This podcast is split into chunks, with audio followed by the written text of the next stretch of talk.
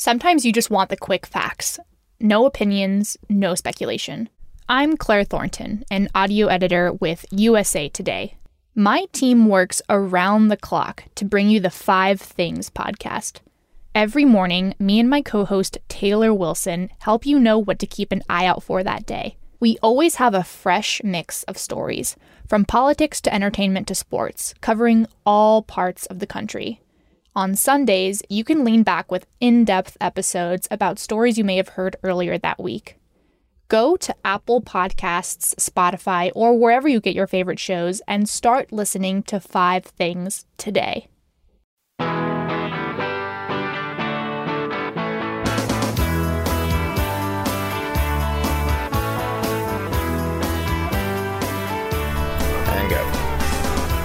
Inside Florida nation's biggest newspaper company. I'm John Kennedy, coming to you from Gannett's Florida Capital Bureau in Tallahassee. And I'm joined this week by Mark Harper, the politics reporter for the Daytona Beach News Journal, and by Ryan McKinnon of the Sarasota Herald Tribune. Ryan covers K-12 schools for the paper, and uh, he'll give us some insights into what's happening in those battlegrounds of the COVID war, known as classrooms. Uh, and you know, it, it, was Rod Stewart who once sang, "It's late September, and I really should be back in school." But but here, some of our usual cast of characters is away. But um, don't fear, uh, Zach Anderson and Antonio Fins are expected to join us again next week. But for now, though, uh, we're going to talk some about redistricting that uh, once a decade uh, task facing the state legislature, which uh, last time around took years to settle on new boundaries for state house, uh, senate, and congressional districts. And of course, it also took three years of lawsuits. And um, 11 Florida school districts are being called to the principal's office next week. Uh, with these districts having defied Governor Ron DeSantis's mask limit in classrooms, they're being called before the State Board of Education to decide what to do about their uh, violation of the boss's order. But, uh, but first, you hear that music. That, that can mean only one thing. It's, uh, it's time for us to pick a number that figures in Florida politics this week. Mark, uh, do, do, you have a number for us? Yes, I do. Uh, it's uh, 756,000. All right, that's kind of big and grand. We'll find out a little bit more about that in a while. Uh, and Ryan, surely uh, you snuck a number out of one of those classrooms you've been covering. I did. My number is seven. Seven. Simple. Mine is a. Uh, I, I'm going decimal on you. Uh, mine is a 1.5. But uh, we'll be back a little bit later in the show to tell you what these numbers uh, mean and what they're about in Florida politics this week. But um, the legislature uh, just last week took its first steps toward what is going to be a long process of redrawing uh, the congressional, Senate, and House maps for the state. Uh, it began with uh, House and Senate redistricting chairmen uh, holding hearings, uh, basically a sort of get to know you meetings, and going over some of the some of the, the basics of redistricting. Uh, but one thing that was kind of unique was uh, both of them echoed uh, that, that, they'll uphold the law. And, uh, and, and that in and of itself was news. Uh, Mark, tell us a little bit about why these Republican lawmakers are making these declarations and turning these hearings into what sounds like a, I don't know, a casting call for next season's Law and Order or something. Uh, well, Senator Ray Rodrigues, who heads up the Senate Reapportionment Committee, uh, said Republicans learned some hard lessons from the last uh, redistricting from 2012. Uh, after that uh, process, a judge found that political operatives had conspired to ma- manipulate and influence the process, and that judge ruled that they, quote, made a mockery in his words, uh, of the legislature's process, and, and, Rodrigues took the extraordinary step, I thought, uh, of reading from that ruling at his first committee hearing. Uh, both he and uh, House Committee Chair Tom Leek pledged to uh, follow the narrow path set out by Florida's Constitution and the Voting Rights Act and case law to create, you know, compact legal districts Uh, what was unsaid, I think, is that Republicans are not going to shy away from drawing districts that, at the very least, don't harm their uh, harm them when it comes to time for, re- for, for elections next year. Uh, they they don't want to create more Democratic majority districts, which you know might be a tough task considering there are still more registered Democrats than Republicans uh, across the state. Yeah, for now, though that, that number is shrinking uh, dramatically, it seems. And uh, so I, I, guess the, the, the, the, the takeaway is, according to the leaders, at this early stage, no more mockery. but of course, Florida's population didn't grow evenly across the state either. Um, the, the I-4 corridor area uh, you wrote about is where much of the uh, growth has occurred in the state, and uh, that's where we could see some real political developments, right? That, that could be yet another battleground. Yeah, uh, Osceola County, which is home to uh, parts of uh, Disney World, and uh, you know its backyard is Kissimmee. Uh, that area has seen an explosion in growth, uh, the fastest fastest growing county in the state, with a big push coming from uh, people arriving from Puerto Rico after Hurricane Maria in 2017. Um, you know, other counties along the I-4 corridor, including Orange and Polk, uh, also have seen growth, um, and uh, you know, so the state has to add one congressional seat. Uh, just so, by population growth, just by yeah, because of population growth, and and you know the new calculus is that every con- every congressional district will need to have uh, 769,221 people in each district, give or take one, I think. and uh, so experts are, you know, kind of anticipating that the ninth congressional district which is held by uh, Democrat Darren Soto, will be the most likely to see drastic changes. And some of the other nearby districts, including Stephanie Murphy's District 7, will most likely be among the other dominoes uh, that, that tumble. Yeah, yeah. Murphy's district is one that has been held by Republicans in the past, and uh, she was uh, a Democrat that flipped it. Uh, and of course, the Republicans would like to win it back. Uh, though I guess they're dealing with, as you point out, you have a you have a large contingent of maybe Democratic leaning voters that are in that current uh, District Nine, that Darren Soto seat. So where do they go uh, as they as they create a, a new district? It, it, it, it would seem hard to imagine that the Republican legislature would be willing to create a new congressional district that is overly Democratic leaning. You'd think they'd try to create one that's a toss up. So, um, this is a big mosaic across the state because indeed it, also another factor is uh, there are some districts uh, that are shrinking or that, that don't have enough uh, population in them especially uh, North Florida and down into uh, even some of the urban areas. Miami has a couple of districts that are like that, underpopulated. So uh, they all have to change as well. But yeah, it's, it's, it's, going to be a crazy time, and it's going to take a, a long time to sort this out. I think.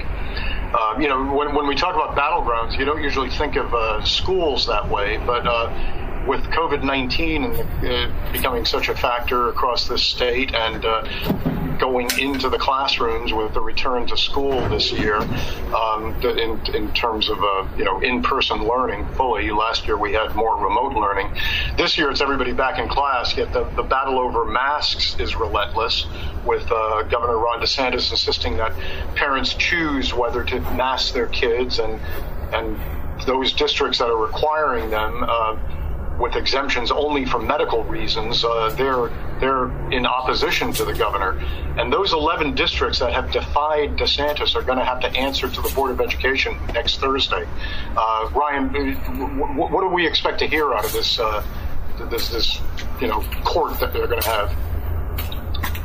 Well, I mean, at this point, so 11 districts with mask mandates in place have been summoned to the Board of Education, and this is probably going to be similar to what Alachua and Broward went through last month. Um, both counties um, imposed mask mandates. and uh, they were the first two that uh, were called to the table, and uh, they both got hit with a, a, small reduction in state funding because of their mask policies. But the the crux of it isn't really whether school districts will lose funding; it's whether they have the uh, the desire to continue this fight. Um, the 11 districts that are being called include six of the state's largest, um, and so they represent the majority of kids in Florida. And some, like Orange County, have said they're holding firm to their mandates. The superintendent and the board chair in Orange put out a statement essentially saying, uh, we are sticking to our guns on this and we are going to continue the fight to keep this mask mandate in place. But then there's others, uh, like Sarasota, that have already showed they really don't want to keep this fight going. Sarasota added an item to its meeting agenda on Tuesday to vote to repeal its mandate. Um, and so basically, the, the fight is over whether school districts that have mandates can get punished, and if so, how badly. And uh, the boards that have imposed mandates have proven that you can defy the governor on this, but that it's a massive headache both in implementation and in the legal fight. Yeah. So I think the big question is just how you know how much of a stomach do these districts have to keep this fight going over a mask mandate that is hard to impose and is just so politically divisive. Yeah. And now Sarasota, which was the biggest Trump county in Florida to uh, enact a mask mandate, they're they're dialing back their they may dial back their mask mandate. I guess what because of a, uh, lower uh, community spread of uh, the virus, right? I mean, it's sort of a, a health reason that they're turning it back now. Yeah, a few districts did this where they they built sort of a uh, an automatic provision in the policy that said if the community spread is a certain level, then uh, the masks will become optional again. In Sarasota, that metric was uh, 8% daily positivity rate. It hit that earlier, or I, I guess late last week. And so on Monday this week, masks became optional again in, Florida, in Sarasota. And uh, I was talking to a bunch of teachers, and as soon as masks become optional, I mean, in high schools especially, they basically become non-existent. Um, no, none of the kids are going to wear them if it's optional, which is just, I mean, love it or hate it, that's just kind of the reality. So. Right, right. And this has been a lengthy power fight between, you know, the governor's office who wants to exert control over how, you know, all the mitigation measures across the state. It's just the way he has banned masks from local governments being, you know, enacting them as well. But um, the, the school issue has been one that is really a dividing parents as well. I know. And and and Ryan, I wanted to ask you too about how are districts dealing with uh, the state's uh, Surgeon General's new uh, order that parents choose whether to quarantine their child if they've been exposed to uh, someone testing positive for COVID 19. Uh, the, the, the, new Surgeon General, uh, Dr. Joseph Ladapo, he has really scaled back the, the, what had been pretty strict uh, quarantining orders in most counties. I, yeah, I don't I, I think this fight is going to be one that uh, is played out behind the scenes much more than the mask fight. The, ma- the mask issue can become somewhat performative on both sides, with um, you know both sides taking their stand very publicly, and it's easy for the public to understand whether a mask mandate is in place or not. Whereas deciding who does and who doesn't have to get quarantined, it's something that happens at the administrative level. It's a much messier decision. It's hard to know what's actually going on, and um, so, in talking to school board members here in Sarasota, uh, their response to it has seemed more along the lines of seeing how it plays out, seeing if there is, if they conclude that as a result of this new policy, there's more spread in schools. And if there is, board members have talked about possibly tweaking uh, some of the rules within schools. Like if, if a kid has been exposed, maybe they can be quarantined at school and they can be in a, a, classroom by themselves or in a classroom with other kids who have been exposed. You know, trying to figure out if they can do it that way. I don't.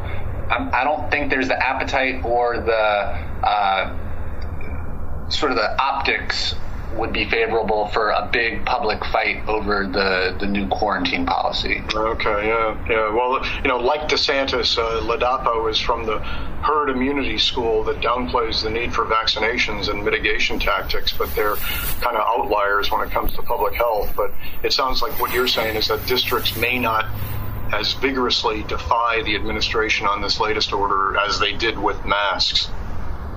Yeah, and the other thing is uh, the district's legal strategy had been heavily based on the Parental Bill of Rights.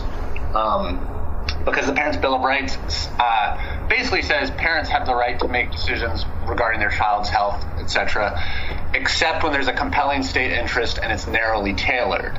And so the districts were really hanging on that second part, saying, you know, th- there is a compelling state interest. Our measures are narrowly tailored.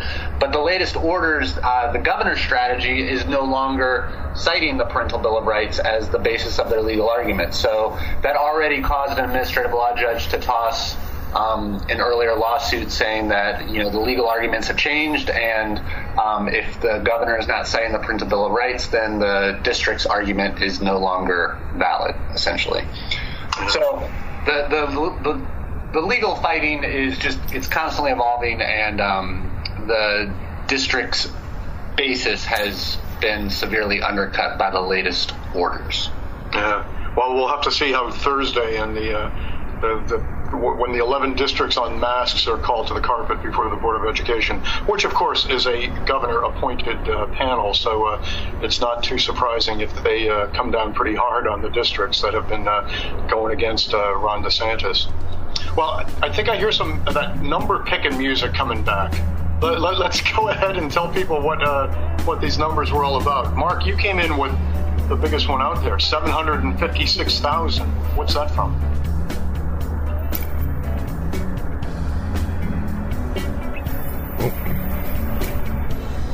You're muted, Mark. You're muted. Start over. Sorry about that. Uh, yeah, it's actually a, a, It sounds like a big number, but really, uh, in context, I think it's it's it's interesting that uh, it's the number of all the people, all the people who lived in Florida in 1910. And to me, it's hard to fathom that Florida, which uh, you know, where the entire state was inhabited by fewer people than the number of people who will be in one of Florida's 28 congressional districts after redistricting next year. Um, you know, just compare that to the state's 80 million visitors in 2020, an off year. It's a bit mind blowing. That sure is. Yeah, 110 years ago, uh, there, there were all, not enough Floridians for what is uh, currently a, uh, going to be a congressional district. Yeah. Uh, yeah. Wow. Times have changed, and uh, you know, th- th- those are the days that Floridians were living off swamp cabbage, I guess, or whatever it was. and Ryan, you came in with a seven. What's a seven? So seven, uh, it's it's a little silly, but uh, we're only seven weeks into the school year, and uh, it feels like it's been several months. You know, just from covering it, it's easy for me. I can't imagine what it's like for these administrators and teachers and um, the parents and everyone who has to deal with everything that's been going on. But uh, just you know, to keep in mind, we're only seven weeks in. I'll use Sarasota as the example because that's the one I cover the most closely. But uh, we've already had 3,179 students test positive for COVID and more than 6,000 6, students have been uh, forced to quarantine and uh, after an exposure. So we're just, you know, we're under two months into the school year, and we've already had, um, you know, mask mandates put in place, mask mandates revealed, hundreds of parents showing up at school board meetings. Uh, here in Sarasota, there was a mass medical exemption handout event that Michael Flynn, the former uh, national security advisor for Donald Trump, attended, where families could get exemptions for their kids from chiropractors and from uh, diff- different types of doctors. So it's just been a crazy start to the school year, and I think everyone is really excited for when masks are not the chief issue uh, that is dominating education. But that's the reality right now. Oh, I know. Yeah. Whatever happened to uh, mathematics and uh, history.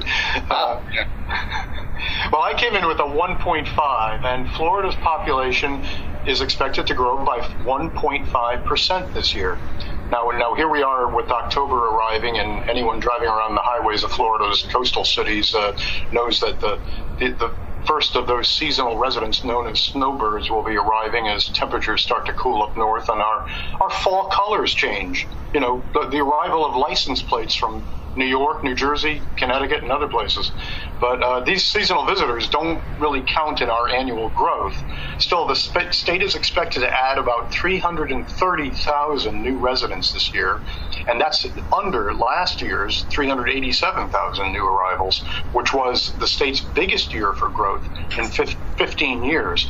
Uh, that, that was, if you rewind that, you'll see that was right before the housing collapse that led to the Great Recession and kept the state's population influx uh, down for, for a long time. Now, uh, you know, new migration, as it's known, is the driver of Florida's population as uh, deaths outnumber births in the state. You know, something that the pandemic sadly contributed to, but um, the arrival of these new residents is what fuels the state economy and keeps us growing. Uh, as we discussed earlier, we're getting a new congressional district out of it too.